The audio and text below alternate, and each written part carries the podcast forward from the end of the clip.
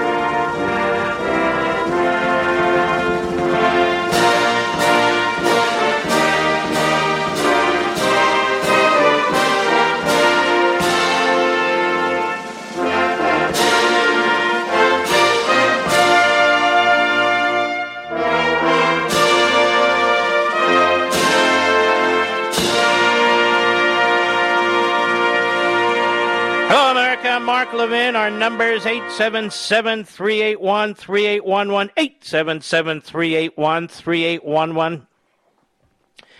Anybody out there understand the Biden administration's position on masks and vaccinations? I mean, truly, does anybody comprehend what's going on here? And there are experts who used to work in the government and experts who don't work in the government. They don't understand what's going on here. And many of them are saying, Can we see the data that you're using, please? Can we see your data on the Delta variant and what it is that is driving you with these really confusing dictates? Have you ever seen anything like this? The CDC has no data, they won't release it because there isn't any. Well, I thought this is based on science. Now, people raising questions, forget about me, people raising questions, they're called morons. We have professionals, experts, scientists, medical doctors raising questions. Look, you do what you want. I got vaccinated as fast as I could, and I'm glad I did. There are people with maladies that can't. I got that. But here's my problem. What Biden and his administration are doing, and when the new head of the CDC and the others are doing, is they're discouraging people from being vaccinated in essence because they're saying even if you're vaccinated, you're not fully protected and you need to wear a mask. So if people are already cynical or hesitant or have an ideological issue with this, you just gave them a reason not to do it. The incompetence, in, incoherence of this administration is second to none, which I guess is understandable since it is the Biden administration. Now let's start, walk through this logically, reasonably. No politics, no ideology. Let's just try and figure this out. Here's Biden at the White House today. Cut 18, go. The CDC recommends you wear a mask when you're in public and indoors like work or in a grocery store. That's true for both the vaccinated and the unvaccinated. Why? Because even if you've been fully vaccinated and protected from severe illness from COVID 19, you could have the Delta variant in your system and spread it to someone who isn't vaccinated. Now let's stop there a minute. So now the vaccinated could be the carriers of the Delta variant. And as carriers of the Delta variant, you could spread it to someone who's not vaccinated. Now, I'll tell you why this makes no sense to me. If you are vaccinated and you get the Delta variant, then theoretically, I guess, even the vaccinated will get the va- Delta variant, right, Mr. Producer? So, what's the point of being vaccinated? Now, I'm not arguing against vaccination. What I'm arguing is they make no sense because they're not using data. This isn't a data based argument. This is illogical. This is not a data based argument. This is a group of people sitting around struggling, trying to come up with ideas, and their idea is let us justify that everyone has to wear a mask, even the vaccinated. Because if you're vaccinated and you have the Delta strain, which is like 0.01%, but if you're vaccinated and you have the Delta strain, the Delta variant, you may pass it along to somebody who's not vaccinated. Now, if you have the Delta variant, let, again, let's just play this out rationally. If you have the Delta variant and you've been vaccinated,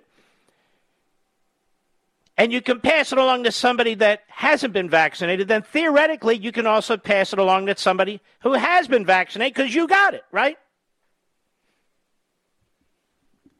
So this doesn't make a lot of sense. So people say, let's see the data. They don't have any data. No, we want to see the data. We don't have any data. Wait a minute. If you're going to impose draconian measures on the entire population of this country, including people who are vaccinated or are said to be patriotic and interested in their community, then you need to have a little bit more than a fortune cookie statement. There needs to be substance. And if the science is with you, show it, and particularly to the scientists. We have experts from Yale, from Johns Hopkins, from Stanford who aren't understanding this. They say, I don't get it. We have another one from Harvard that said this is not right. And we're not hearing data. We, the people, there's no data. Go ahead. We need to wear a mask to protect each other and to stop the rapid spread of this virus as we work to get more people vaccinated. Now, the rapid spread of this virus, people are saying, let's see the evidence. What virus are you talking about? The base virus or the Delta variant? Because what we see in the United Kingdom, which is a huge exper- you know, experiment, there's tens of millions of people there, is they had this Delta variant for a several week period, and it reached a peak, and then it started to die out. It's dying out now. Now, that's not evidence, quote unquote, evidence in terms of uh, laboratory evidence, but that's better information than what we're getting from Biden and his so called experts. Go ahead. I hope all Americans who live in areas with substantial or high case rates will follow the mask guidance that's being laid down by the CDC. I certainly will, and I have, because this is one. No, you're ridiculous. On top of this, I was the first to raise the point. The borders are wide open. People are coming into this country legally, but also hundreds of thousands illegally. Clearly, they haven't been tested. They're illegal. Clearly, we don't know if they've been vaccinated. You can be sure the overwhelming majority have not. They're poor. Their countries are poor. They don't have the vaccine. And he won't secure the border. Even though there's a massive health risk. He says there's a massive health risk. So that's point number two. Does that make sense to anybody? So if you're vaccinated, you're an American citizen or a legal immigrant, and you're in this country, you're to wear a mask outside and inside because you might pass the Delta variant to somebody who's not vaccinated. In the meantime, an illegal alien, and by the way, over the southern border, they're coming from all corners of the earth, not just Central and South America, all over the world, coming into the country. Gee, what are the chances that at least some of them have the virus or the Delta variant? Well, we know it's good because they caught a whole hotel filled with people who had the COVID 19 and were in a diner and walking down the street of a small community in Texas. Well, how many of these people are all over the country? They're being bussed all over the country. They're being flown all over the country without being tested.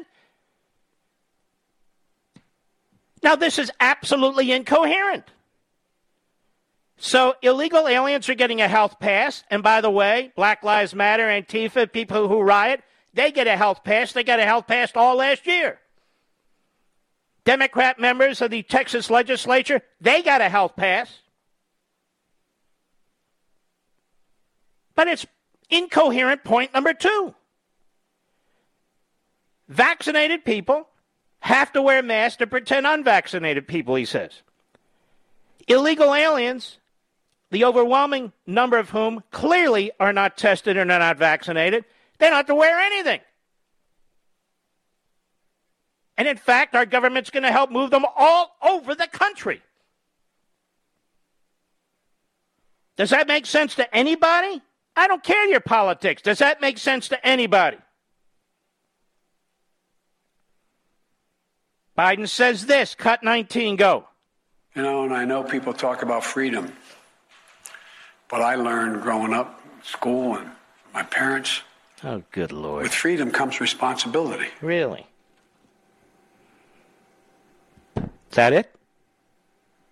Your decision to be unvaccinated impacts someone else. Unvaccinated people spread the virus. Okay. Unvaccinated people spread the virus.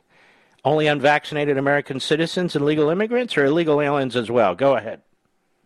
They get sick and fill up our hospitals. And that means if someone else has a heart attack or breaks a hip. Yeah, this this is this is just unbelievable. And not a single reporter there says, well, how come you don't apply this to what's going on on the border? They just won't do it. But don't worry, Biden has a plan. Cut 20, go. So today, I'm calling on all states and local governments to use funding they have received, including from the American Rescue Plan, to give $100 to anyone who gets fully vaccinated. Now, ladies and gentlemen, Do you think that's going to persuade the people who don't want to get vaccinated? We'll give you a hundred bucks if you get vaccinated. That resolves nothing. How about the illegal aliens coming across the border? They'll take the hundred bucks and the vaccination probably. But shouldn't we secure the border? How is it that the CDC can issue directives, all kinds of directives, one that was found illegal by a federal court when the CDC got into the business of rent control? And the court said, You have nothing to do with rent control.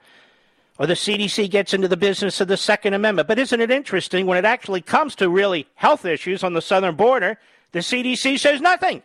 How come anybody doesn't ask the CDC director? Why don't you issue, issue one of your fiats and direct your administration to secure the border for emergency health reasons, of course? Nothing.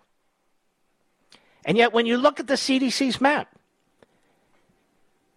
where about 40% of the country and 60% of the population are in the in the heavy area, a ton of it is concentrated on the southeast and the southern border and south southern California. On the border. Nobody wants to talk about it because we can't have politics involved in this, ladies and gentlemen. No, no, no, no, no. I'll be right back. Mark Levin.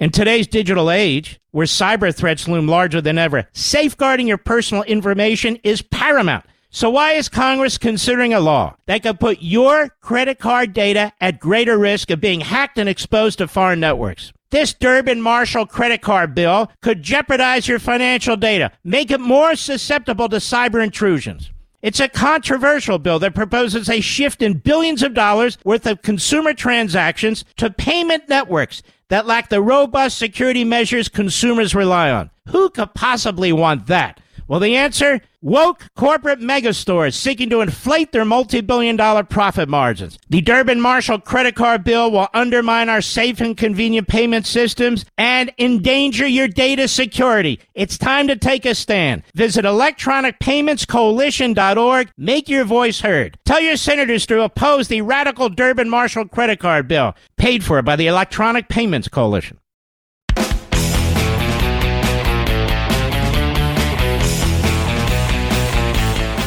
Scott Gottlieb is a doctor and a former commissioner of the Food and Drug Administration. Joe Biden hasn't even nominated anyone for that post yet.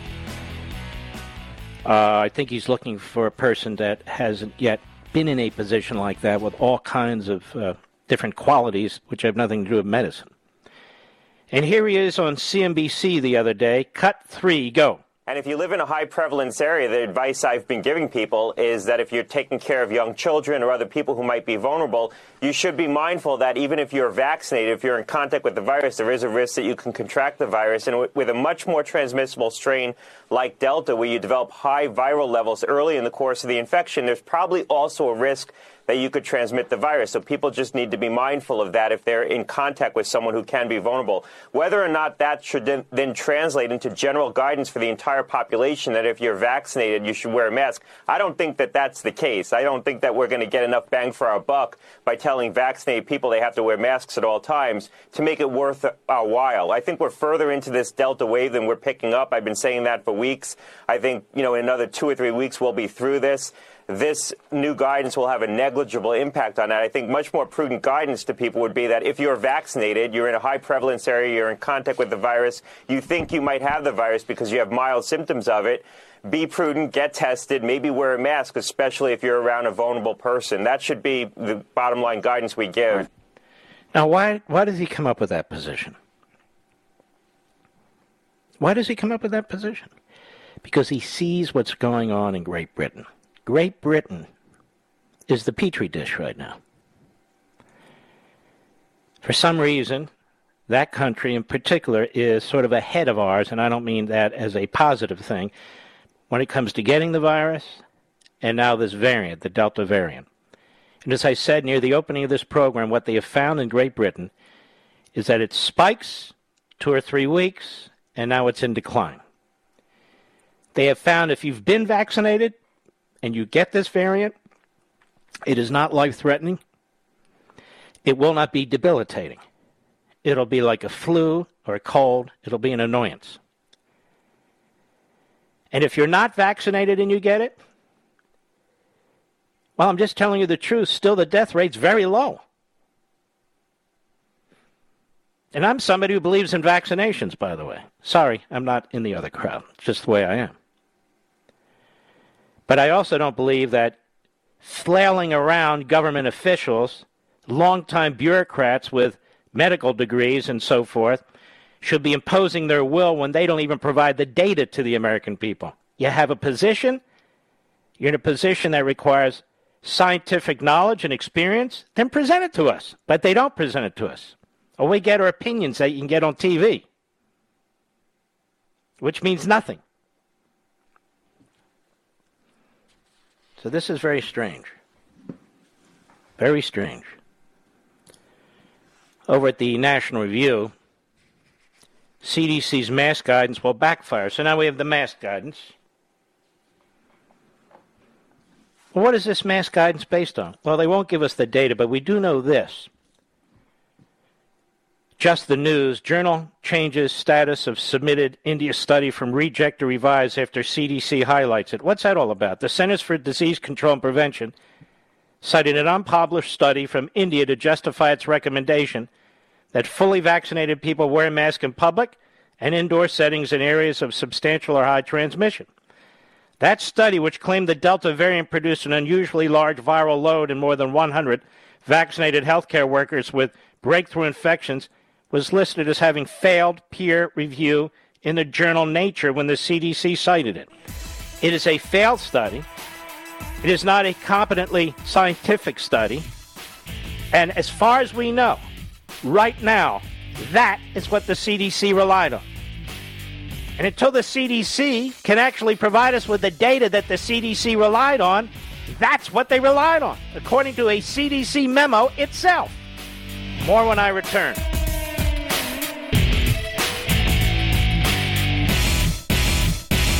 I know you love freedom. Now, how do I know that?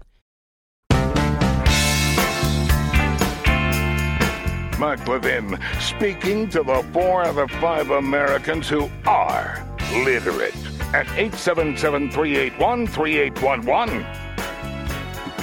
Let me tell you what masks will not do and vaccinations will not do. In every case, protect you from a killer. The death that's going on in this country, the murders that are taking place, particularly in our cities, is just horrific. These are war zones, at night in particular, but not exclusively. You can wear a mask, you can be vaccinated, and a certain number of people are going to be murdered every week in these cities and elsewhere. So Joe Biden go on and on about wearing masks and getting vaccinated. Okay, fine.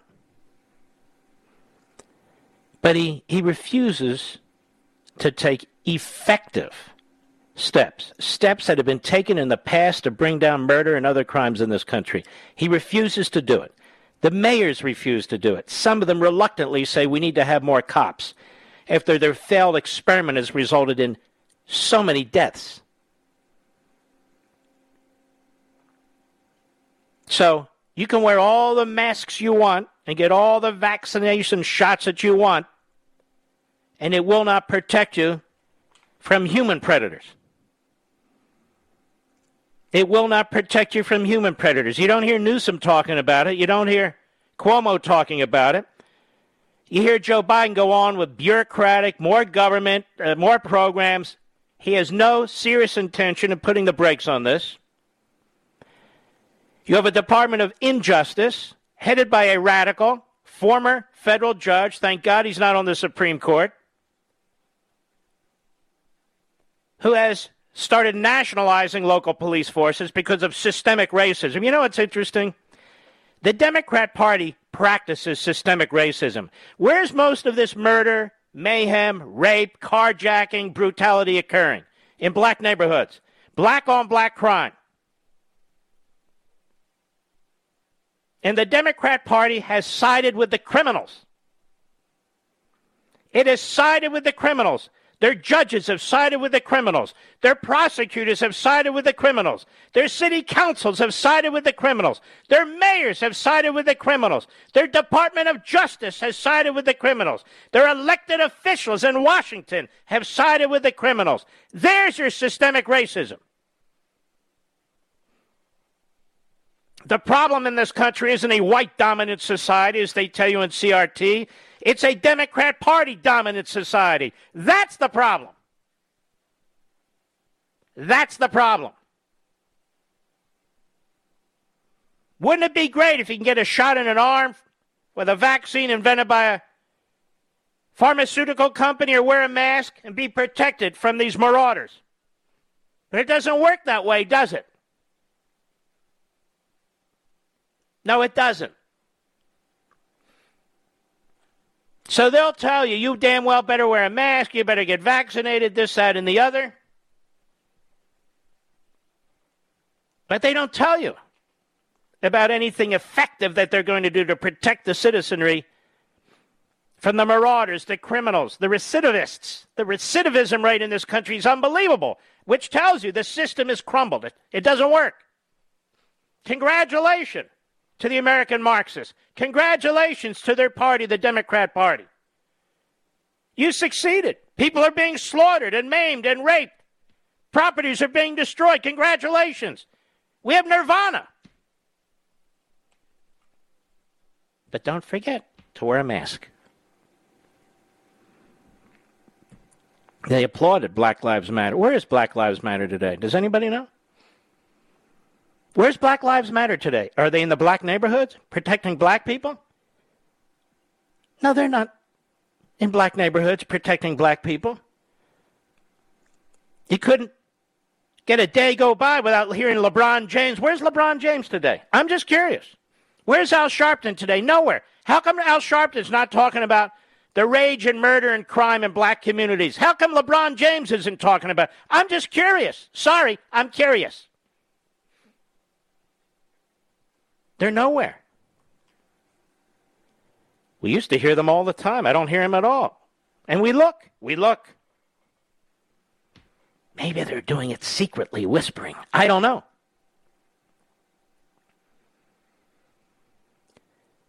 But the pandemic that is Joe Biden and his administration, the pandemic that is the Democrat Party and these mayors and city councils,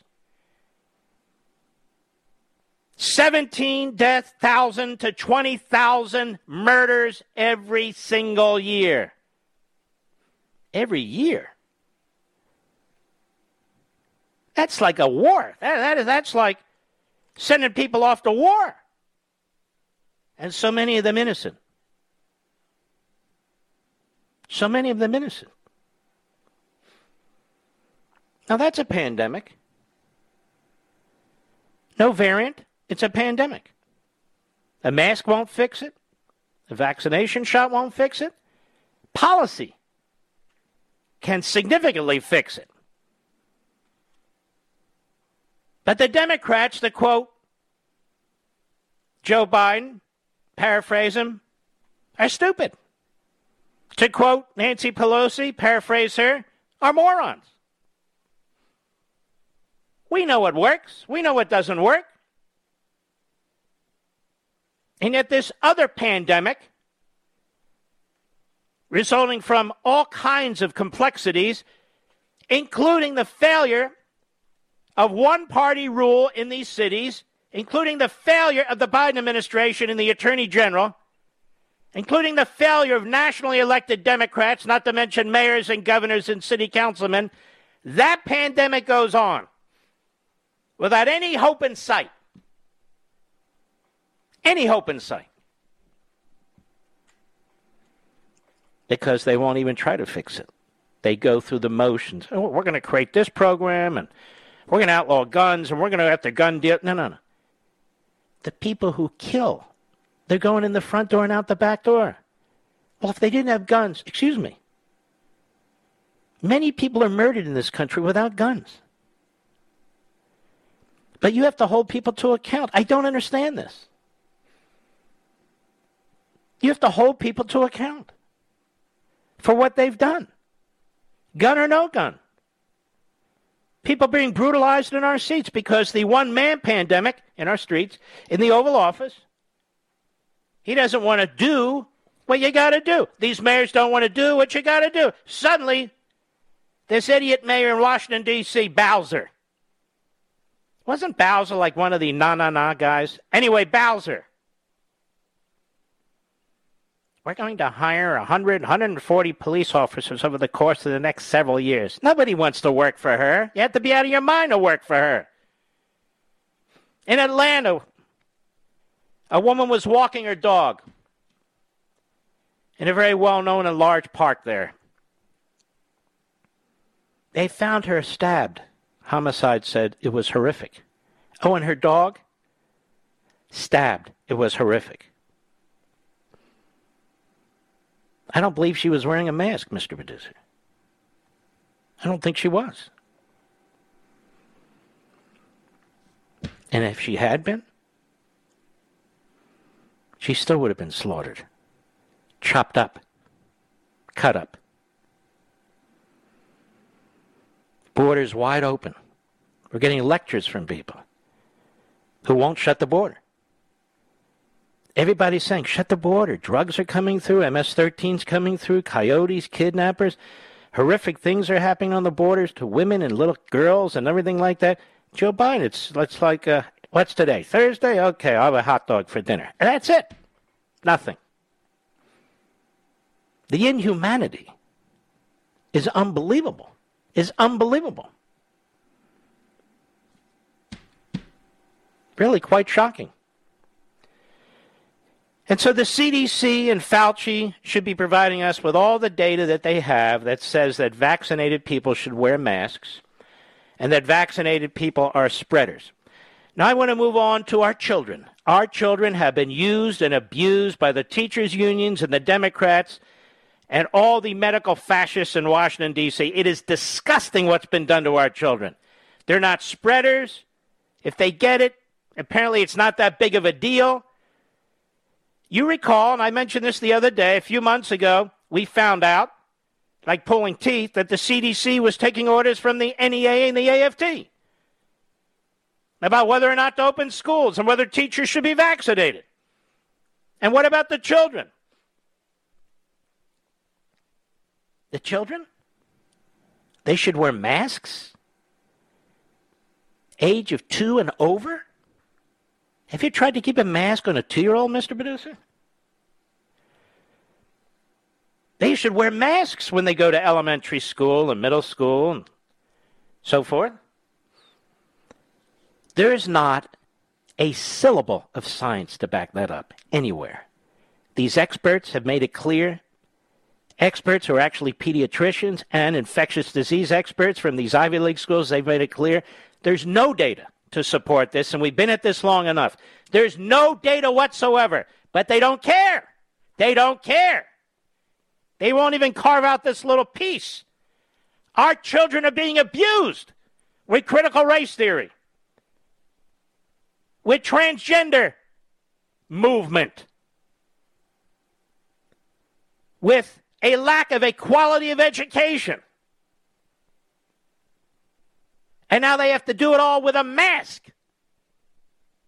With a mask. Did you ever see the day when our generation would be abusing children like this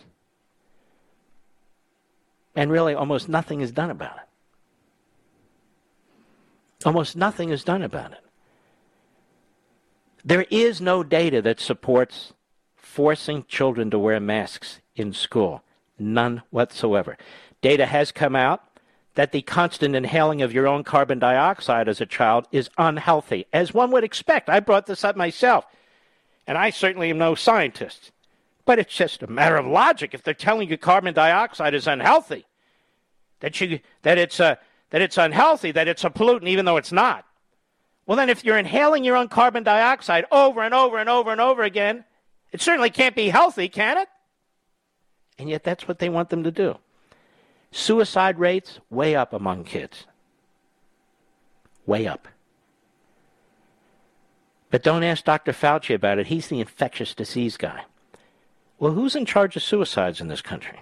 Who's the suicide guy? Why isn't the suicide guy on TV? To represent children who are well, who are under threat because they may have psychological issues or may have psychological issues that develop over time as a result of this kind of behavior.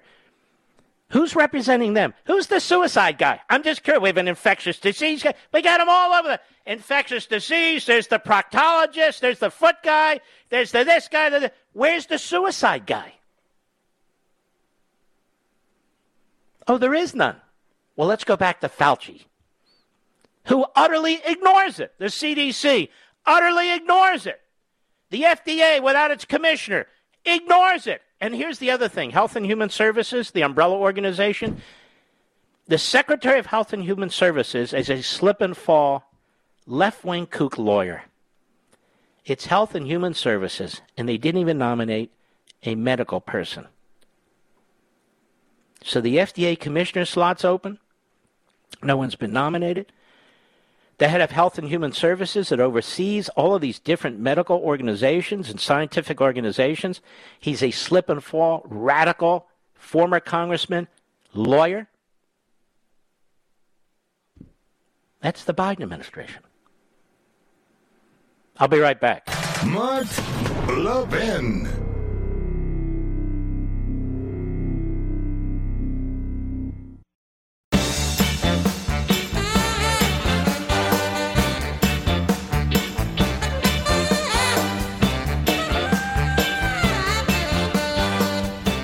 Reason now than ever, ladies and gentlemen. I saved this for the end of the first hour.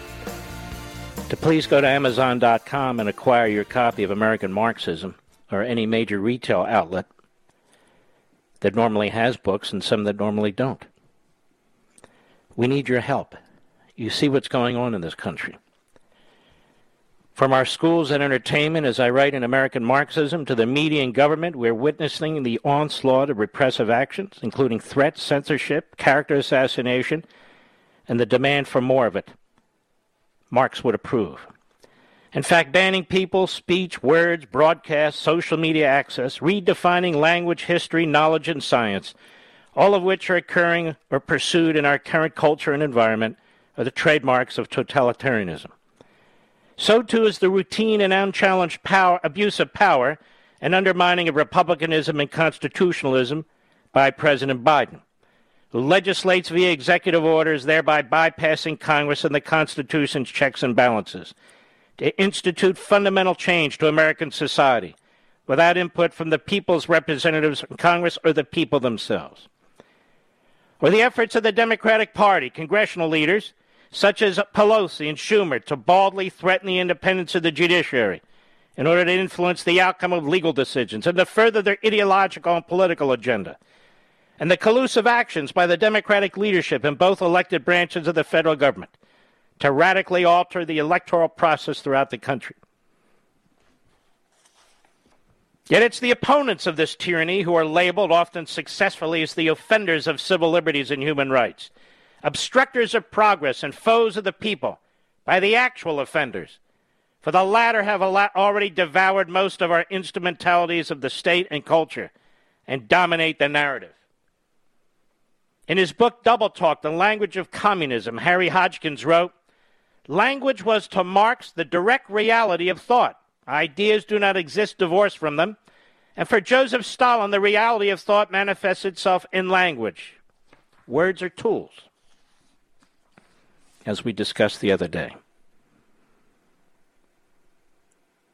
As we discussed the other day, we have allowed the American Marxists to define who we are as a people. They defame us, slander our ancestors and history, trash our founding documents and principles. They're mostly reprobates who hate the country in which they live and have contributed nothing to its betterment. They live off the sweat and toil of others while they pursue a destructive and diabolical course for our nation, undermining and sabotaging virtually every institution in our society. Their ideology and worldview are based on the arguments and beliefs of a man, Marx, whose writings are responsible for the enslavement, impoverishment, torture, and death of untold millions. And that's a fact. This is a particularly pernicious, complex, and daunting type of challenge that we have. Because these American Marxist movements have been tailored, tailored for the American culture. Always done in the name of the people. You want to be patriotic? Always surrender your free will. Surrender your income. Surrender your private property. You, the people who make this country work, ladies and gentlemen. It's you who need to be abused. It's you, not the illegal alien who comes in with some disease. No, it's you.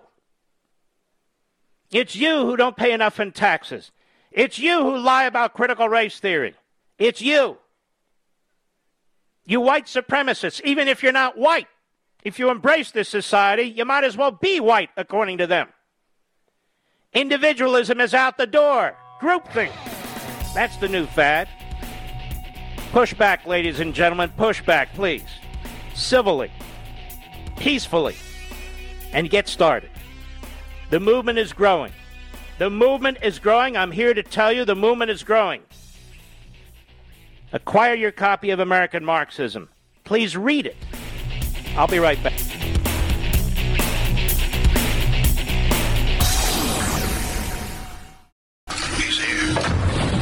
Here. Here. Now, broadcasting from, from the underground command post, deep in the bowels of a hidden bunker, somewhere under the brick and steel of a nondescript building, we've once again made contact with our leader, Mark Levin.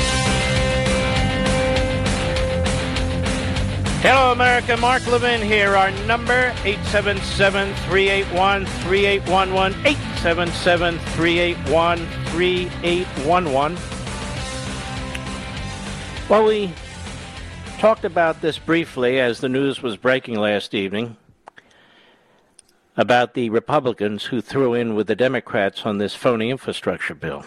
Bill has still not been written. It's larded up with pork.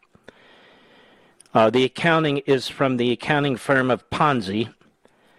And then you have these 18 Republics who are all for it, including the Republican leader, Mitch McConnell. This guy really needs to go. He's been around so long. He can't talk, he can't communicate. He's just a good infighter. He's like the, he's the Fauci of the U.S. Senate. May I say that? I think I will.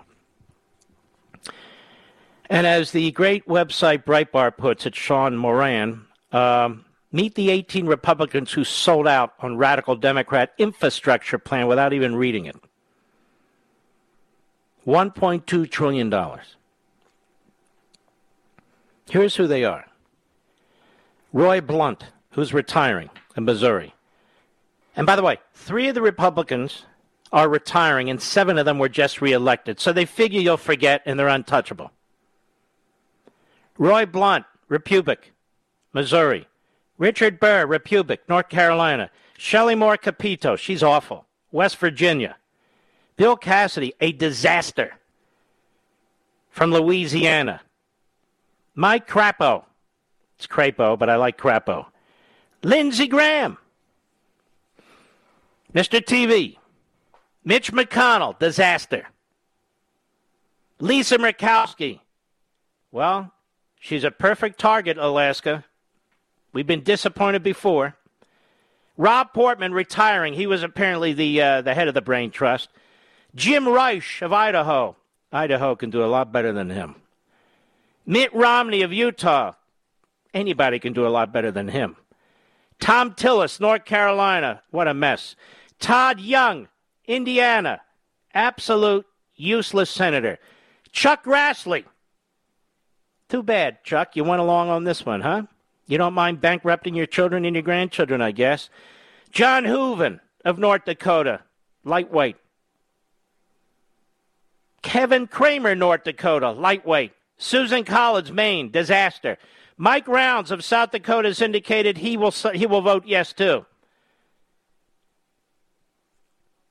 And uh, there's no bill yet. The Senate Republicans, Breitbart writes, voted to advance the bill even though lawmakers have not yet drafted a physical bill. Jerry Moran, Republican Kansas, who's up for reelection in Kansas, voted against the legislation. Senate Republicans blocked the legislation last week because lawmakers didn't have a draft or an agreement on the legislation. Schumer announced Wednesday morning the chamber could vote on the bill after the bipartisan group made significant progress.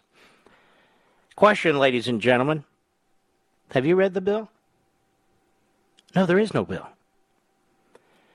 Well, how do we, the people, provide specific, tangible input other than every now and then somebody will leak out what's in this uh, proposal, what they're trying to put together. Is that the way representative government's supposed to work, America? No, it's not. Rick Scott, Mike Lee, Ron Johnson, Ted Cruz, Josh Hawley, Marsha Blackburn, and Mike Braun said they could not vote to advance the bill, believing they could not add more debt to the nation's 30 trillion in deficits just in the last couple of years.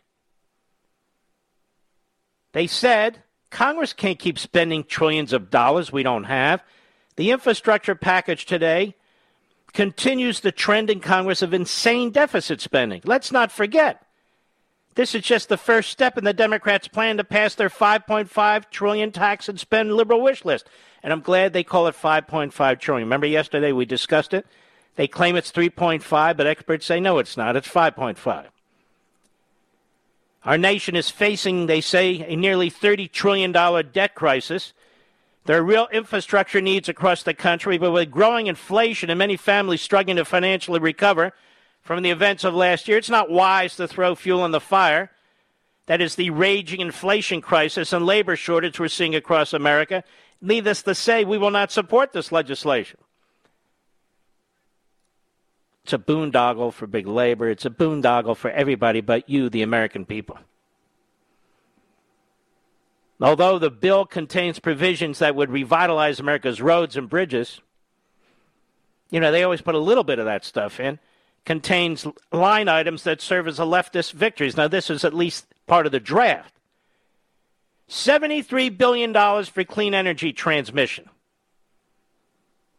21 billion to invest in environmental remediation to address racial alleged disparities in environmental pollution.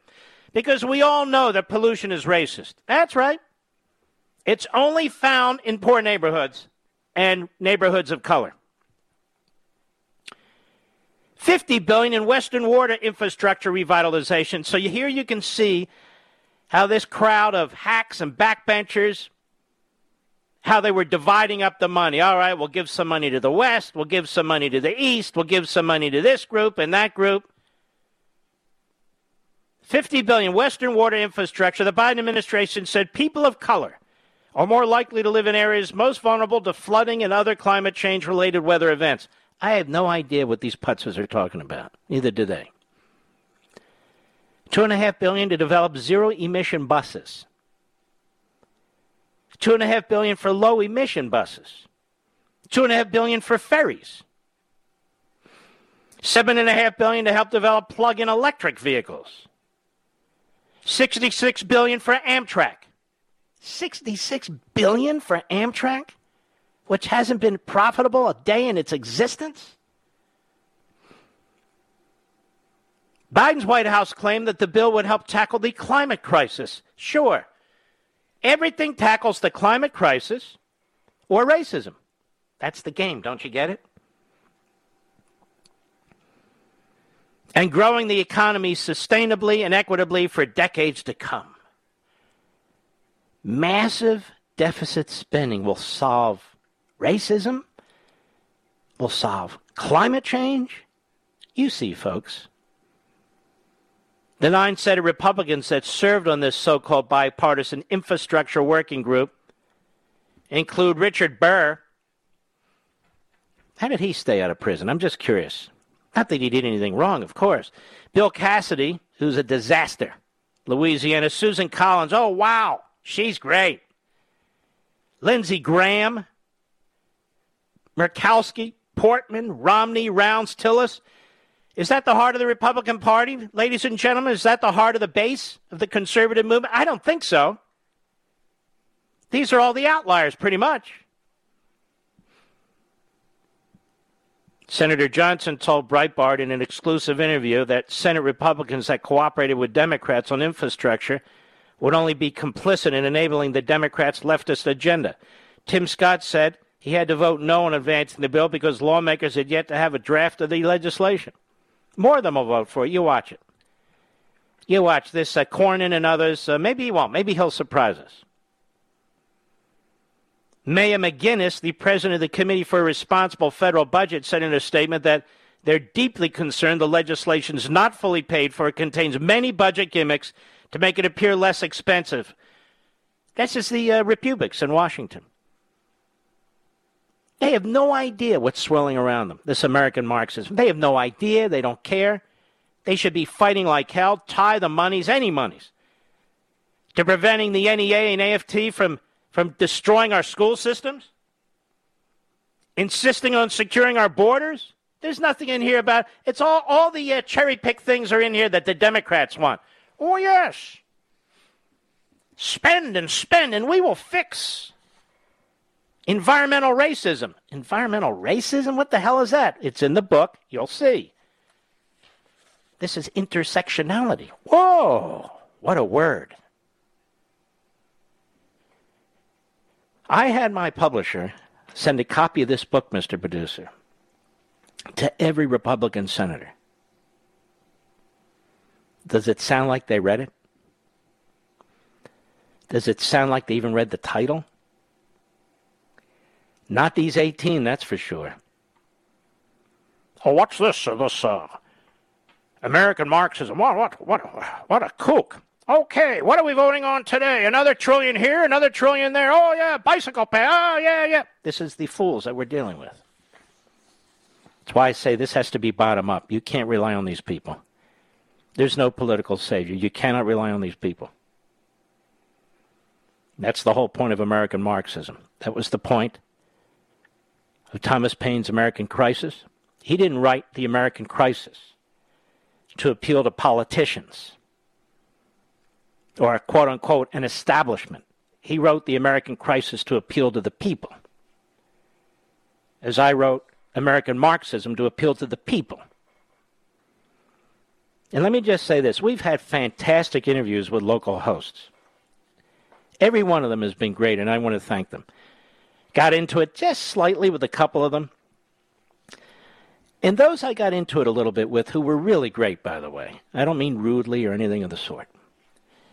They were going back to the usual arguments. Well, you know, we can vote and we can do. We know all that. But it's not working. Yes, we're going to vote. We're going to vote in massive numbers. It's just that the Democrats are so bad that we can't we can't let them have majorities. I mean, we would vote for orange juice cans over them. But that's not how we fix what's going on in the culture and the body politic. That requires more than the usual you know, regurgitated arguments. Well, if we vote, uh, it's okay. Yes, got it. But that doesn't fix it, our problems with the NEA and the AFT. That doesn't fix our problems with our colleges and universities. That doesn't fix our problems what's going on in the border when the Republicans, when they're in power, they throw in with the Democrat. No, no, no, no. There are other things that have to be done. The great awakening of the American people, the great galvanizing of the American people. There's so many things we can do, I couldn't even fit them all in the book. But it's up to us to save our country and the next generation, not up to these politicians. Trust me on that. I'll be right back. Mark Levin.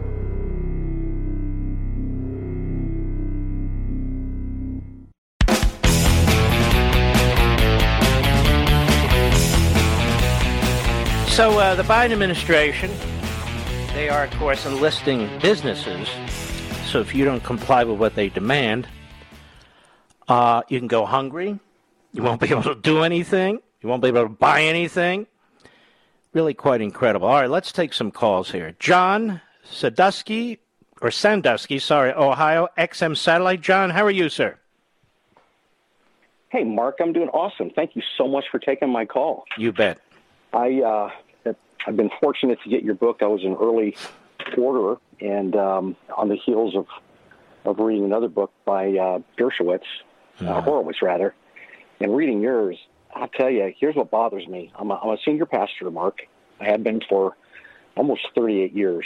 And as I read this stuff and I see what's going on, I just am astounded that there aren't more pastors, freedom lovers, truth lovers that are not standing up and saying, "Do you guys not see what's happening here?" Um, I, you know, I don't know whether to be angry or cry. To be honest with you, um, it's very disturbing. I'm not saying that we got to grab our pitchforks and guns. That's not what I'm saying at all. I'm just saying we're the voices who predominantly have been looked at to proclaim the truth.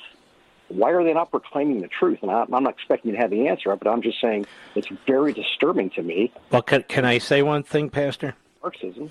I, I've been wondering this myself.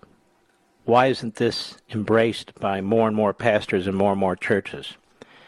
explaining what's going on in this country. This is a war on family, a war on faith. This is incredibly pernicious. We need as many people as we can to push back, particularly our churches and other people of faith. And uh, maybe that's happening here and there, but I'm not getting a sense yet. I'm getting a sense that a movement is building. I know this is a matter of fact but I'm not getting a sense that the pastors have actually jumped in on this yet. Maybe I'm totally wrong. I could be totally well, wrong. In my area, I don't. I don't know many that are standing up. And again, I'm not talking about radical. I'm just talking about wait a minute, guys. Do you not see the cloud coming? And mm-hmm. in my study of history and the things that you've written, I mean, it's predominantly been pastors or priests who have stood up in these totalitarian regimes and have been willing to be martyrs. They're the ones who stood up and said, no, we can't do this. This is not right. It's not true. And look who led the civil rights movement pastors from the South, not, not the federal government, not the Democrat Party, none of that. Pastors, people of faith. You're exactly right. Well, because, you know, brought that out very well as he introduced, you know, inter- interviewed those people in those other countries as who stood up, and um, they were they were fearless some of them paid a terrible price, but um, I'm willing to pay a price. I just would rather not do it alone. And I don't think there's, you know, a life and death price to play. There is a cancel culture price to play. But one of the things I try and stress in this book is screw them. Excuse me, Pastor, you get my point. They don't get to define us, they don't get to create the narrative. We have nothing in common with them. We're trying to reach out to people who are not part of the fanatic radical left right now. We're trying to reach out to all those people who are on the sidelines, or our own people who are very upset about what's going on, but need to be the Paul Reveres. They need to be, well, deputy pastors, if you will, out there with the message, taking this on in all public forum, and we need a network one to the other. This is actually something that is very American. Very American. That's why I wrote it. I was thinking of Thomas Paine. Again, not that I'm Thomas Paine. But the written word, you're a pastor, the Bible. The written word lasts. It lasts more than a radio show, it lasts more than a TV show. 40 seconds, Pastor. The, the floor is yours. Thanks. The other thing that, that just really disturbs me is that it seems like these, these Marxists are saying the only way to true freedom and, pre- and peace in America is to go back to bondage mm-hmm. and lose all our rights. And they've got the whole thing completely flipped upside down. They call freedom bondage and bondage freedom. And as for me in my house, uh, I'm going to declare true freedom. Amen. And thank you, Pastor. That's right. And this is a war on the Judeo Christian belief system. No question. I'll be right back.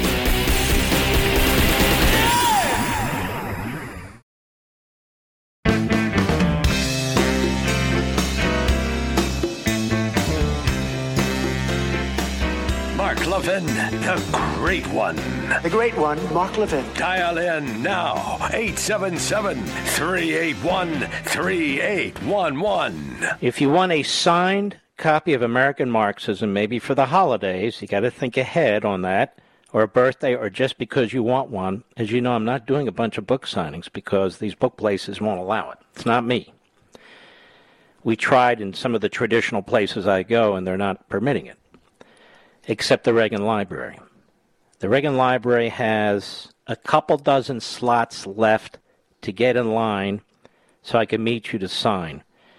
And Mr. Producer, will you find their link, please, so I can announce it on the air for people who live in that area and still want to show up? The rest of the program is sold out, but that piece of it now is almost sold out. And the only other place is Premier Collectibles. And they told me today they are down to a few hundred copies a few hundred copies. You want to jump in? I'm just telling you, this is a massive audience. It's premiercollectibles.com slash Marxism, premiercollectibles.com slash Marxism. If you want to jump in, you got to jump in now. ReaganFoundation.org slash Levin, ReaganFoundation.org slash Levin. If you're in the area, if you're in California, you want to come by, I'd love to say hello. I'll sign your book for you. There's only a few slots left in line. Reagan Foundation, what is it? ReaganFoundation.org slash Levin, ReaganFoundation.org slash Levin. Once those slots are gone, once the premier collectible books are gone, there's nothing I can do. There's nothing I can do. Let's continue. People from coast to coast, all over the country. Jerry, Los Angeles, California, 870 The Answer, the great KRLA. Jerry, how are you? Go right ahead, please. I'm doing absolutely fantastic. Uh, Mark, uh, listening to you out here in Los Angeles, thank you so much for taking my call. You bet. I have uh, uh been musing over a couple points here, but in trying to stay with uh, uh, what I think is going to be the theme of your book and wanting to get it just as soon as I can. It occurs to me that I don't know a lot about the legal system out there, uh, except for what I see on television. But when I see things on TV, what I see are uh, deals being made in the back room between lawyers and DAs, like maximum sentence, medium sentence, minimum sentence.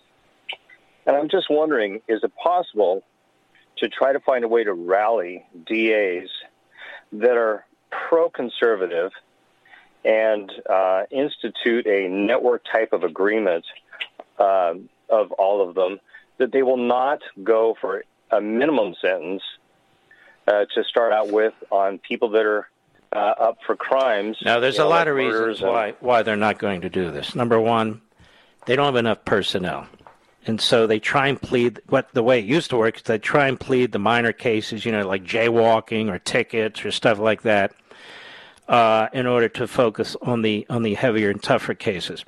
If they were to try every case, um, then you would have 99% of the cases would never get into court, and that's a fact uh, because of the level of crime that goes on and the level of, of crime that is that is created that has nothing to do with property or, or, or personal injury and so forth. They have to handle all of it. That's number one. Number two, they're not going to agree with another DA because every community is different. Most of these DAs are elected.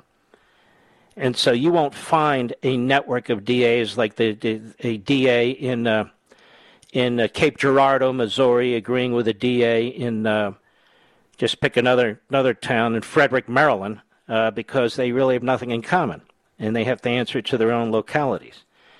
This is not complicated. It's not about a network of agreements and so forth and so on.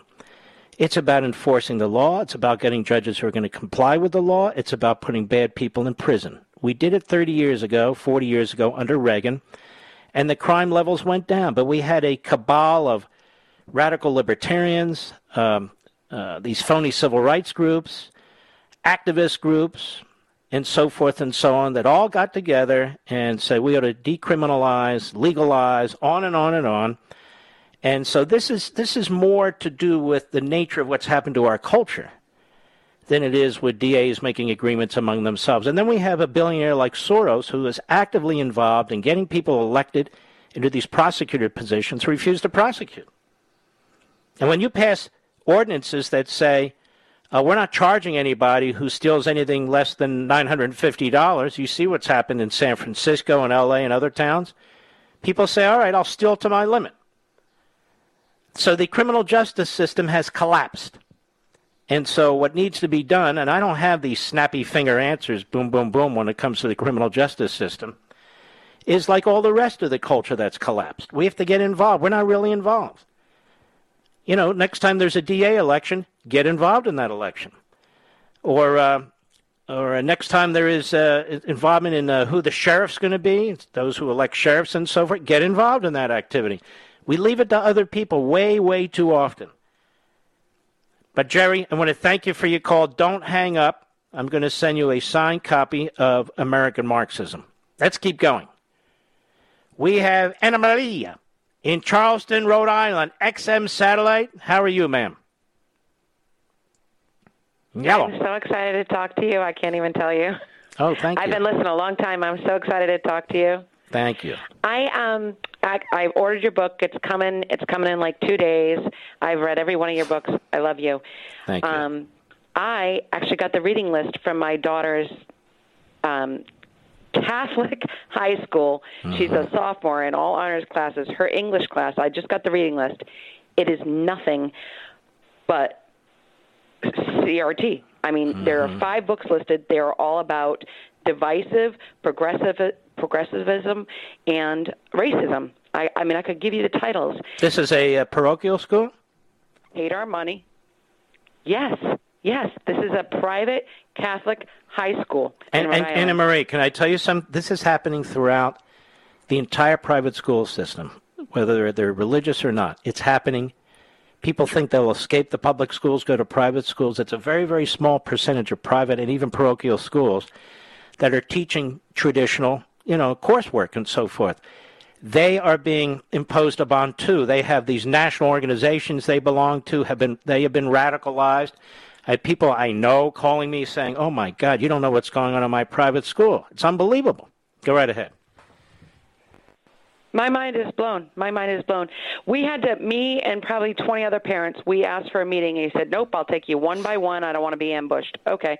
So we went one by one because he said uh, the vaccinated children turn in their cards and they don't have to wear masks in the fall. The unvaccinated children, they were going to discriminate against. So we fought that. Well, we just won. They're not going to discriminate against our children because I threatened with a thousand dollar an hour attorney, and said like I'm going to pay for this. My kid's not coming to school. How many kids go to this school? Um, it's probably 400. And do they have a library? 400. They have a library? Yes. Well, I'm going to give you a signed copy of my book, and you tell them to put it in the library so those kids can read the other side. See what they well, say. Uh, thank you so much. That is amazing, and I will. Um, my my question to you was: with this list, I mean, before I pull her, and I'm seriously considering pulling her, and I work, I'll tell you, my husband and I own two businesses. We I design houses, he builds them, and I work 96 wow. hours a week. Are you on HGTV? So, to homeschool. um, I'm actually doing a pilot for HGTV. wow, that would be so cool. So hopefully, I'm not there yet, but I am doing yeah. a pilot. Yeah. All right, very it's, cool. I will tell you that um, with the hours I work, homeschooling is not a, a, a viable option mm-hmm. mm-hmm. necessarily, but if I got to do it, I got to do it because I need her to. And because of you, I supplemented her education in middle school with Hillsdale. Online actually, and she's done all those courses. Like we are very strict with our daughter, but I want to give them a list of books, and I want to tell them she's not reading this crap. She's not participating in these conversations. And here are the books. If you want to talk about civil rights, here are the books that I will allow her to read because she's not reading one of these five. It's not happening.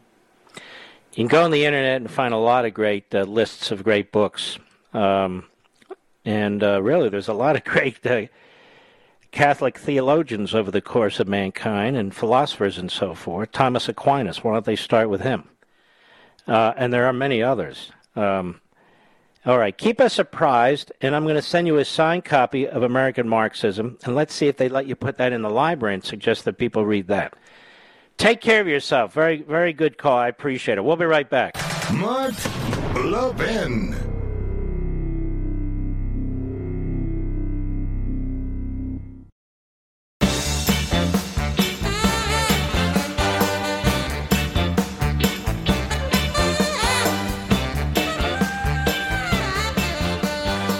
Is uh, what is that clown's name on CNN? Well, sorry, there's a lot of clowns.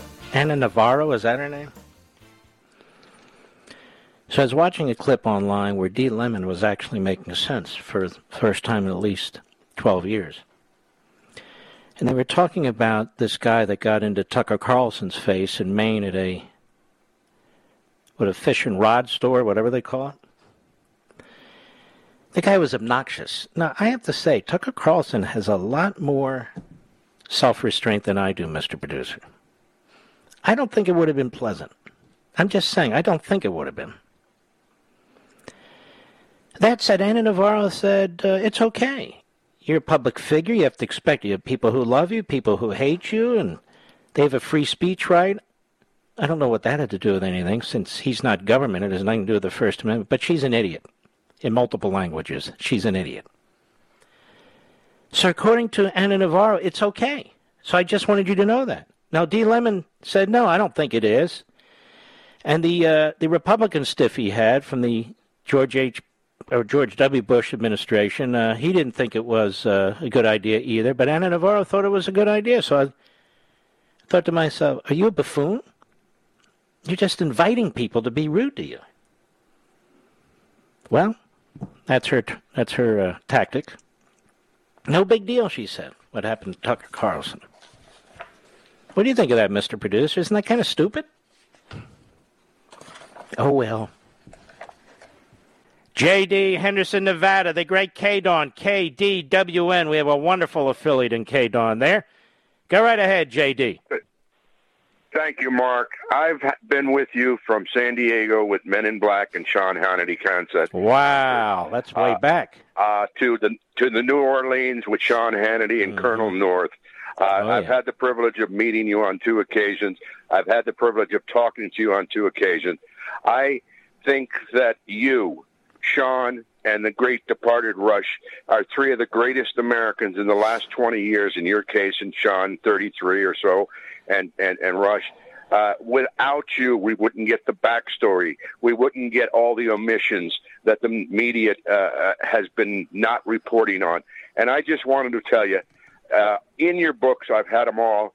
One of the best was Sprite, where you relate Oh, the yeah. story, how Rush helped you through that, Mm-hmm. and I think it was part of the one of the best parts of any of your books that you had written. Mm-hmm. And I just wanted to bring that up. Uh, you know, if I may have a little time, because what is going on in this country right now? I grew up in northeastern Pennsylvania, Wilkes-Barre, Scranton, hardworking coal miners and construction people. And you know what I grew up with? Common sense. I'm not a college educated guy. I, I got a high school education in 1962. I graduated. I think I got one of the better educations in, in the country. I think it was the equivalent, uh, they said years later, to uh, uh, a college degree uh, somewhere in the 80s. And uh, we had teachers that taught us the right things. We had social studies teachers that taught us about current events and, and, and history and the American history. We don't have any of that now. And, and if I just can relate a quick comment on yesterday when you were talking about Biden saying the UAW elected him in 1972, he was elected by the Teamsters Union Local 326 Frank the Irishman Sheeran was the president of of that union in the book by I Hear You Paint Houses by Charles Brandt, written in 2004. You know how he got elected? The Teamsters blocked off the two papers in in Delaware, the Evening Journal and the Wilmington Delaware Journal, and they blocked the newspapers for the last week that the governor, the sitting governor Boggs, had big ads refuting Biden's history and his unqualification, and they never got delivered because Teamsters Union 326 blocked them. He don't even remember which union helped him win the election. No, but uh, that's a scary little piece of history given what took place in the last election. JD, you sound terrific to me. God bless you, my friend. Don't hang up. We're going to send you a signed copy of American Marxism. And we'll be right back.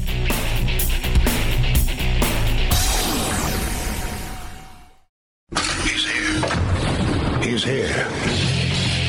Now, broadcasting from, the underground command post, deep in the bowels of a hidden bunker, somewhere under the brick and steel of a nondescript building, we've once again made contact with our leader, Mark Levin.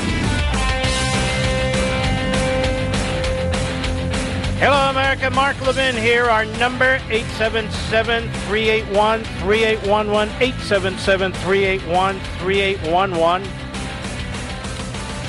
All the institutions of tradition, of custom, of liberty, of republicanism, small r, really need to join together now.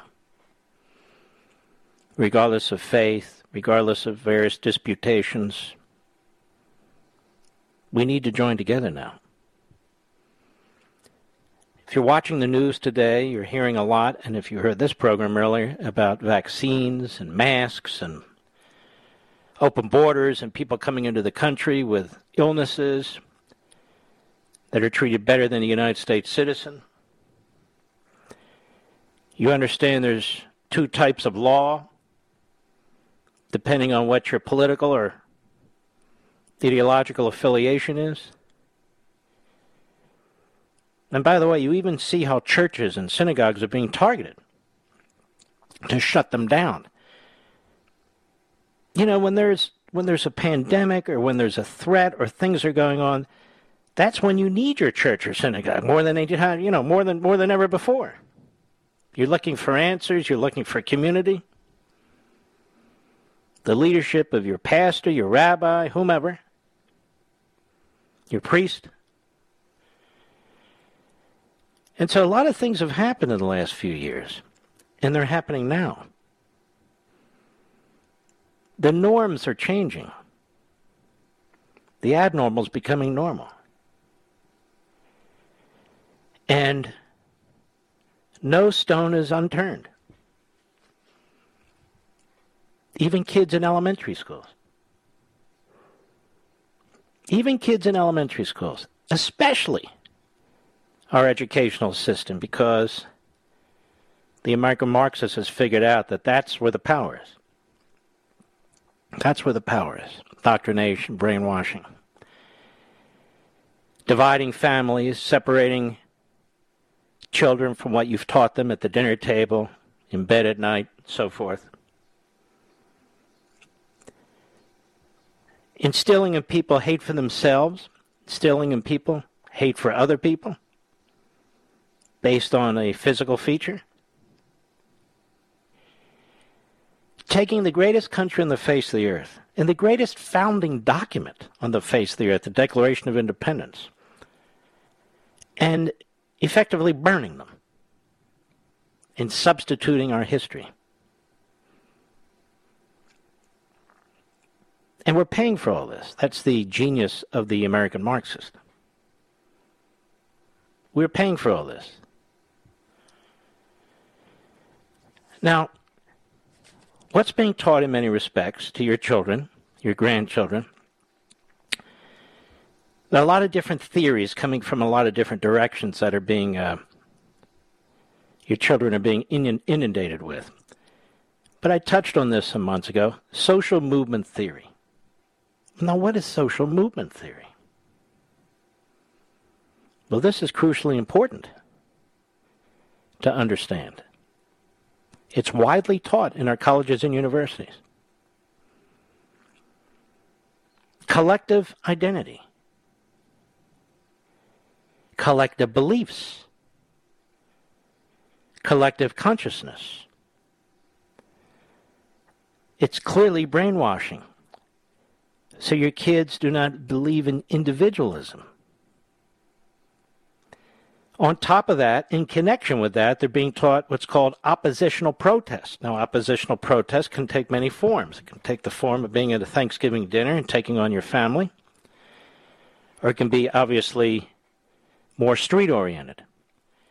They're being taught, and I got this out of their books from certain professors combat readiness. Combat readiness in terms of quote unquote knowledge and in terms of being physically ready, ready to confront the, uh, the victimizers and the oppressors. They're being taught activism. Don't just stay in the classroom, get out there. They're actually getting credit for getting out there and protesting. They need to get used to it, you see. They need to they need to get a taste of what it's like to be a revolutionary. And in some classes, they're also being taught activism to include violence. Violence. We're paying for all this. We're paying for all this. So, this is the Americanized adoption of Marxism. And the goal is to free your children and to free our fellow citizens from their past, from their history. To unmoor them from our founding, from our framers, from our Constitution, to unmoor them from customs and traditions and faith, to look upon family as a quaint thing of the past, an archaic institution, to attack existing mores. And of course, I explain all this in American Marxism, and I tell you where I get it from. I get it from them. And so, in identifying as a group, what American Marxism has done is they've splintered these various movements into scores of groups. So it's almost impossible to pin them down. And in addition, it's almost impossible to confront them all because there's so many of them. This is the quote unquote genius, actually, the madness of these movements. And the whole point is to overthrow that which exists and that which was, to lay the path for Marxism in an Americanized form. And um, all things must be viewed through this paradigm. All things must be viewed through this paradigm. And they have a common target the existing society. You've got to keep punching holes through the existing society. You have to ignore any progress that's been made. A diverse yet unified nation must be torn asunder in a thousand different ways. Is that not what's happening, ladies and gentlemen? Your opponents must be dehumanized. They must be targeted. They must be character assassinated. Their careers must be destroyed. Sound familiar? Free speech. What's free speech? A concoction of the colonists? Well, the Marxist doesn't believe that they have to comply with what the colonists came up with, what occurred in Philadelphia at the Constitutional Convention and thereafter with the Bill of Rights. They're not bound by that. They reject all of it. You can't have separation of powers and free speech and all the rest of these things if you're going to have a Marxist nirvana. You can't have individuals popping off on their own or challenging the righteousness of the cause. They have to get with the program, baby. They got to be propagandized and propagandizing. There needs to be conformity. That's what John Dewey told us. when he went to Moscow in 1928 and observed what Stalin was doing, he was very impressed with it. Again, all of this is an American Marxism. And he had a tremendous influence on public education, and he destroyed it. And today has a tremendous influence on our media today, and they've destroyed the press. Is it because in the end, American Marxism is about attacking knowledge and science and reasoning and thinking while pretending to represent all those things. They cannot cannot tolerate it. And you can see how this poison has spread throughout our system, led by our media. Led by our media. And so it is important to understand all these things so we can unravel all these things. And it's important to know how to unravel these things so we can defeat them piece by piece over a period of time, but we need to start today. We need to start today. You're not alone. There's millions of us. There's now 600,000 of us who've acquired American Marxism. That's an enormous number. And our ranks are growing. More and more people are jumping in. More and more people want to understand exactly what's taking place. More and more people want to take their country back, want to protect their families, want to protect the customs and traditions of this nation that many of their forefathers fought for. That's you. And there's not another book in the country, and there hasn't been another book like this that is written for you. It's not written for the media, it's not written for the Republican Party. It's not written for those who are prepared to surrender. It's written for you and to spread the word. We are a powerful force. We have the numbers. We have the numbers. We don't have to work through their institutions. They may have been our institutions at one point. They've devoured them. We don't have to work through the major media. We don't have to work through big tech. We don't have to work through anybody. The printed word is more powerful than all the rest of this put together. The colonists understood this. And then the spoken word, and I don't mean TV and radio, the spoken word. You to a neighbor, when you're walking your dog, when you're at the grocery store, whatever. You can do on your street, in your neighborhood, in your community, what I do right here behind the microphone to a smaller number of people. But you can be an influencer. You can be far better than I am. I'll be right back.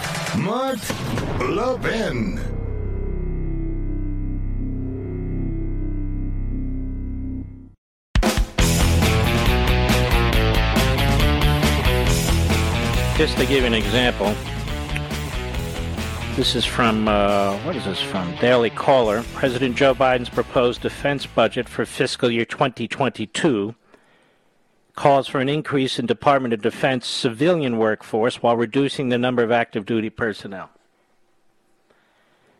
And as I read this to you, the communist Chinese are now meeting with the uh, Taliban. They're meeting with the Taliban. The amount of damage Joe Biden has done to this country, whether it's foreign policy or domestic policy, is unimaginable. And the extent of it will never be fully understood until he's long gone. Understood. It's just unbelievable. In spite of global threats such as China and Russia, the president's proposed budget would shrink every military branch except the nascent Space Force.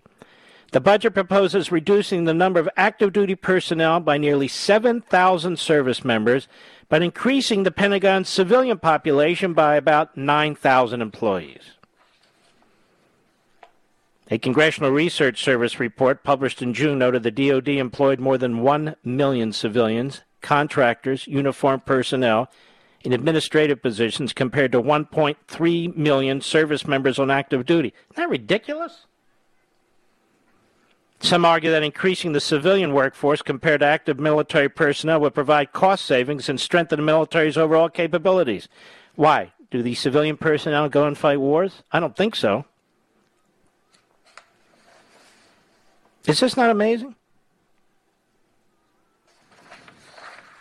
Trillions and trillions and trillions for God knows what. And here they are. These deaf, dumb, and blind republics in the Senate.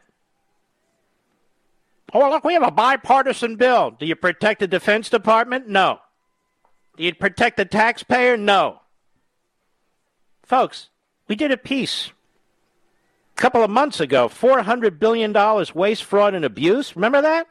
And the increase in unemployment compensation $400 billion was stolen by foreign mobsters, by domestic fraudsters, and it went on and on. $400 billion. Nobody blinks. No blink. The next trillion, the next two trillion, the next five trillion. Here we go. $400 billion. We hard-working Americans pay enormous amounts in taxes, and then we're told we need to pay more? This is so corrupt, what's going on in this country. So corrupt.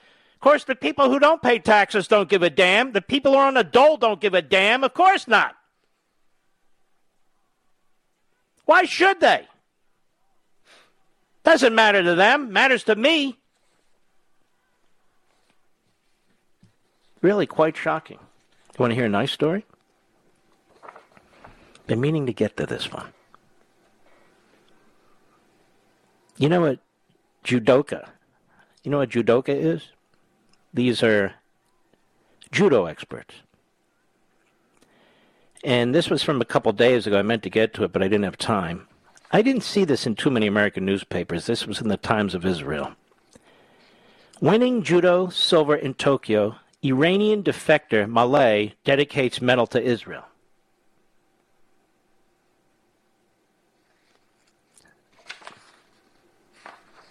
Saeed Mollaei, if I mispronounce it, sorry.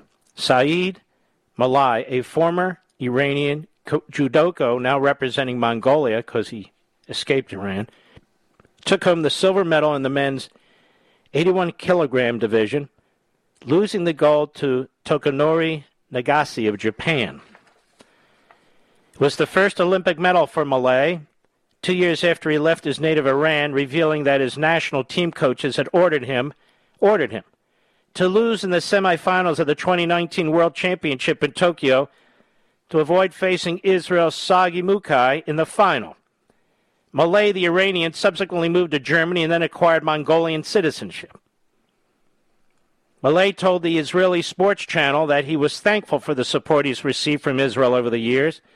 He said, Thank you to Israel for the good energy. This medal is dedicated also to Israel, he told the network. I hope the Israelis are happy with this win. And he added in Hebrew, Toda. That means thank you. Now, Muki congratulated his friend Muki the Israeli on his achievement despite his own disappointing finish. I'm super happy for Saeed Muki told a press conference of Israeli reporters. I know what he's gone through, how much he wanted it. He's a very close friend of mine, and I'm so happy that he's succeeding in achieving his dream. He deserves it. His journey is incredibly inspiring. Mollaei, the Iranian, and Muki, the Israeli, became friends following the highly publicized incident at the 2019 World Championships and have cheered for each other over the past few years. In February, Mollaei competed at the Grand Slam International Judo competition held in Tel Aviv, also taking home the silver and told CNN that Israel had been very good to me since I arrived, adding that the Israeli judo team members have been very kind. That is something I will never forget. Now, that is a beautiful story. I'll be right back.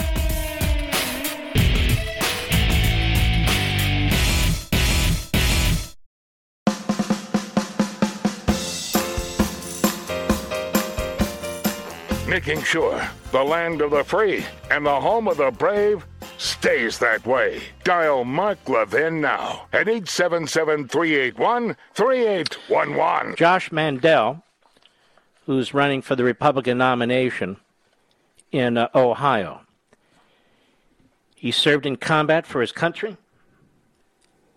He is a proven conservative.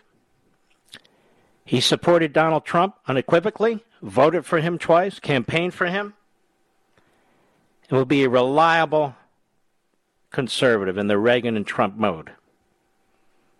That's Josh, Josh Mandel. Good man, isn't he, Mr. Producer?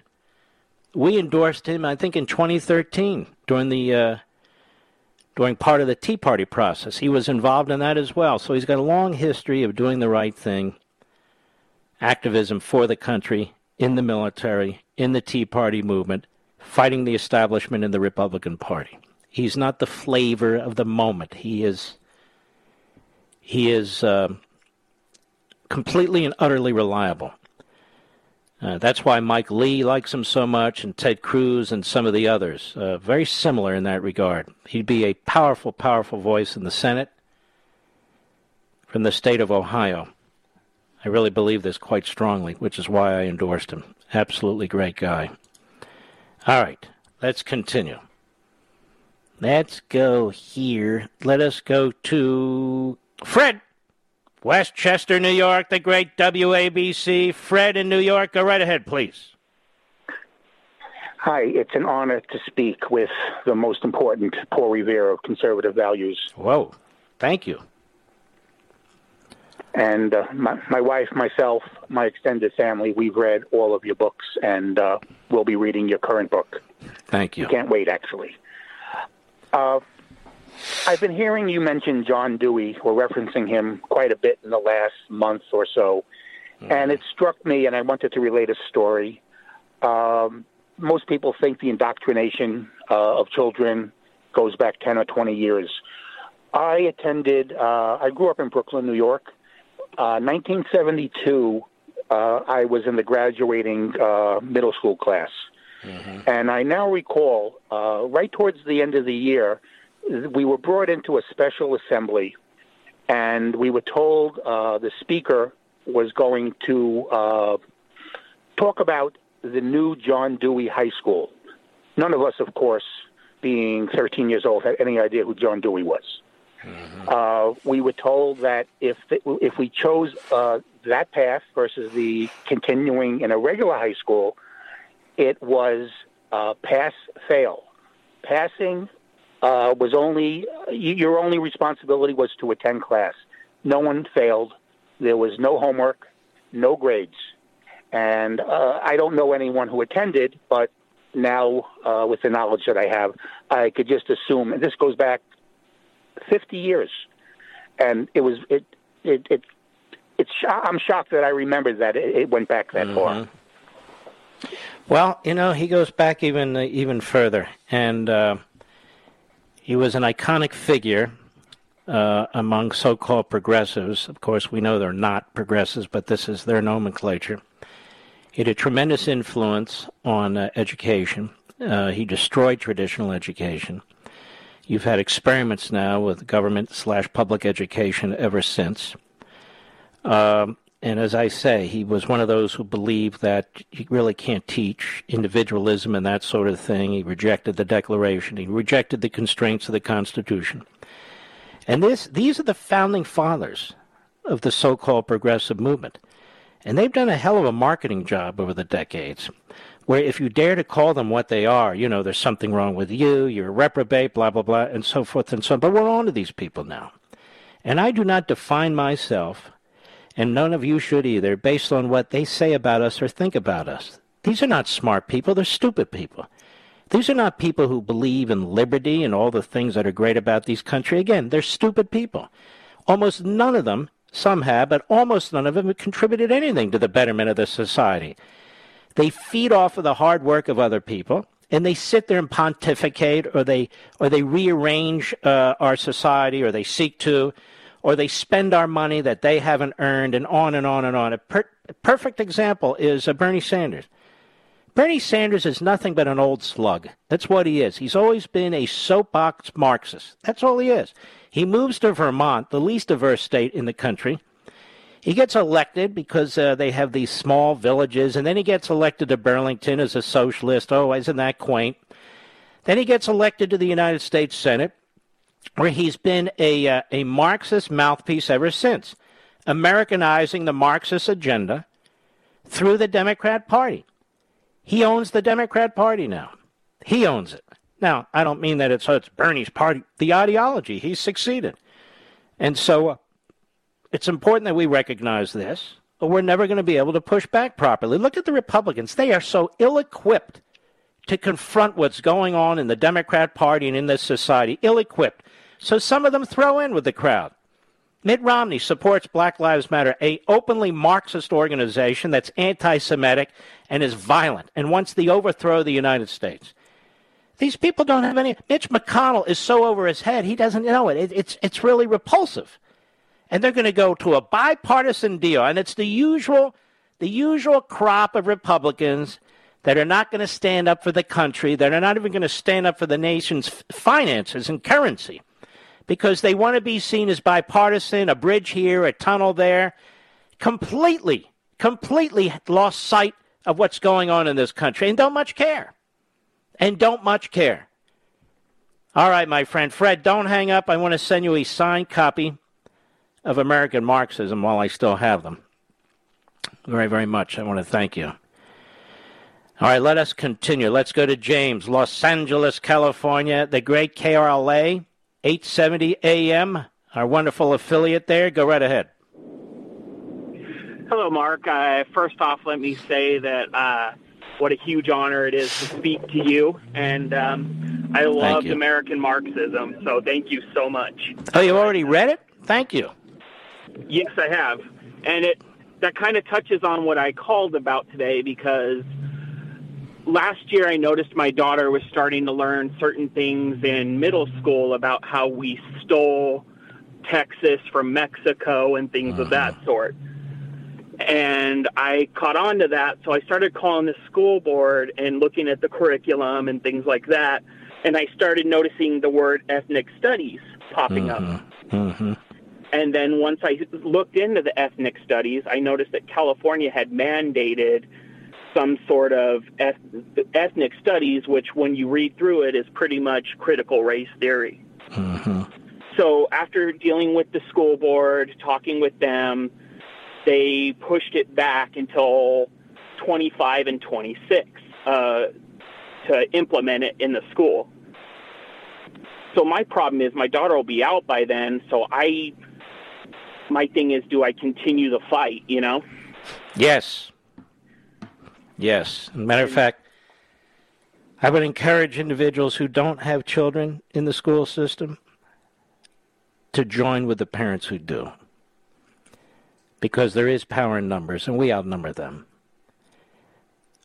We need to save this generation in order to save the country. We need to push back on brainwashing and indoctrination and fight for education. We need to do everything humanly possible, and I discussed this in Chapter 7, but it's important to discuss it on the radio too. We need to do everything humanly possible. That means even though we may not have a specific direct link in something, they're all interrelated. We've allowed corporations in this country to get away with our support while they support these American Marxists. We've been defending these corporations. We've been fighting to support them when they when they rightly oppose these confiscatory taxes and regulations, how that cost is borne by us, how when companies go overseas that affects us. But they've abandoned us. They have thrown in with the American Marxists. So we have no reason whatsoever to defend them any longer. In fact, we need to go on offense. And I discuss this in the book. And just to touch on one little tiny aspect, we ought to BDS these corporations. And corporations that are like Goya, we ought to defend them and we ought to buy their products. And even if you don't want their products, you buy it and you give it to people who could use them. We have a lot of power, a lot of power in what we buy and what we don't buy. We have a lot of power in numbers. We have a lot of power if we go to shareholder meetings. Many of you have IRAs or 401k. Some of you are very lucky you have defined pension plans. Well, what do you think they invest in? They invest in all kinds of stocks and bonds and so forth and so on. So if you own some shares, just a handful, just a couple, of a major international global corporation that does business with the communist Chinese who are slaughtering the Uyghurs and who side with Joe Biden by calling the, the Republican Georgia legislature Jim Crow and they throw in, and you're watching TV, and you have these, these outrageous commercials preaching to you critical race theory and more, then you should organize a little band of individuals, or maybe not so little. Take a little vacation, take a little trip, find out where these corporations are when they're having their public shareholder meeting, and attend. And attend. And make yourself heard. You're an investor in that corporation. They should be focusing on investing and making profits, not advancing the radical agenda of the left. There's so much that we can do. Keep your foot on the gas pedal. James, keep your foot on the gas pedal. You did the right thing by your daughter. Now we have to help our fellow citizens. And one of the ways I want you all to help fellow citizens, if you, you read the book, James, talk about it. Talk about the contents. Pass on the message.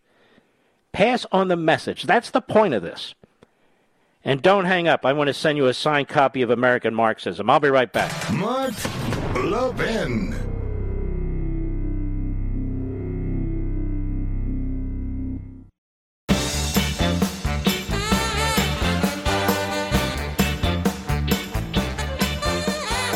By the way, the Biden administration, this is from the Blaze Media, another great site, by the way. Blaze Media site, I don't mention it enough.